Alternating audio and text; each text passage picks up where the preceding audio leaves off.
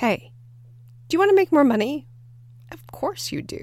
Well, how about we take a little lesson from the dungeon? I mean, you are listening to the former dominatrix after all, and this is all about getting you into your inner dominatrix. So here's the spin.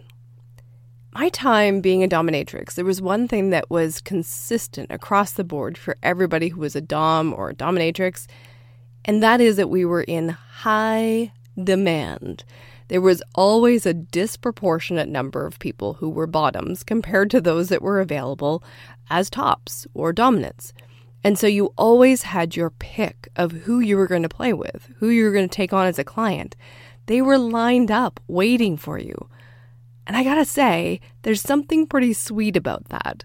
So if you start leaning into this idea and the energy of the inner dominatrix, feel free to pull in on that abundant mindset as well. My name is Dana Ferrant, and this is your Badass Business Mindset. Ready to ramp your business up with ease? Head over to bookdana.in.